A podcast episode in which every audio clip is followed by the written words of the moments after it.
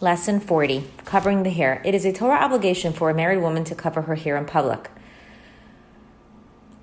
Hair that grows on the neck is exempt from the obligation of being covered since the Torah obligates hair of the head to be covered and the neck is not part of the head. Nevertheless, it has become a widespread minhag to keep this hair short since it, if it is long, it could appear to people to be hair of the head that is hanging and showing at the neck.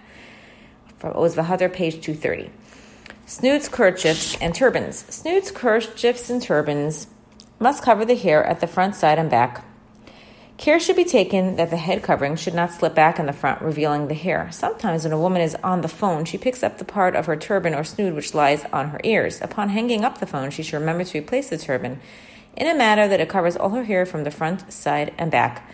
Extra care should be taken with pre tied kerchiefs that they properly cover the hair from the sides and back. Throughout the time that a man wears tefillin, he must be consciously aware that he is wearing a holy article and must act accordingly. So, too, women who, who wear their hair covering, their holy crown, throughout the day should be consciously aware that it covers their hair properly. Thus, they will reap awesome rewards in this world and the next, as per the words of our holy Chazal.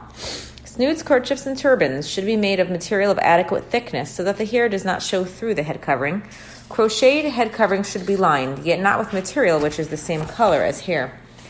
Head coverings. When the manufacture of shaitels first began many years ago, there arose a widespread dispute amongst the poskim of the time regarding the, permissi- the permissibility of wearing them altogether.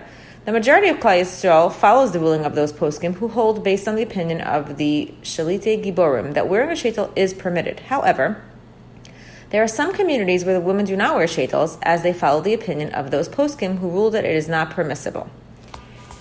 Some righteous women, although they wear shaitels, have taken upon themselves to be mahadar in this mitzvah by wearing wigs made of synthetic hair, so that their wigs are more recognizable as wigs. Also, some women wear wigs with recognizable coverings on them.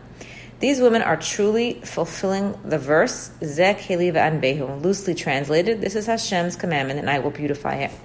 Sarah Schneirer was a model of tznius in every area. At that time, all wigs were made with human hair, for there were no synthetic fibers.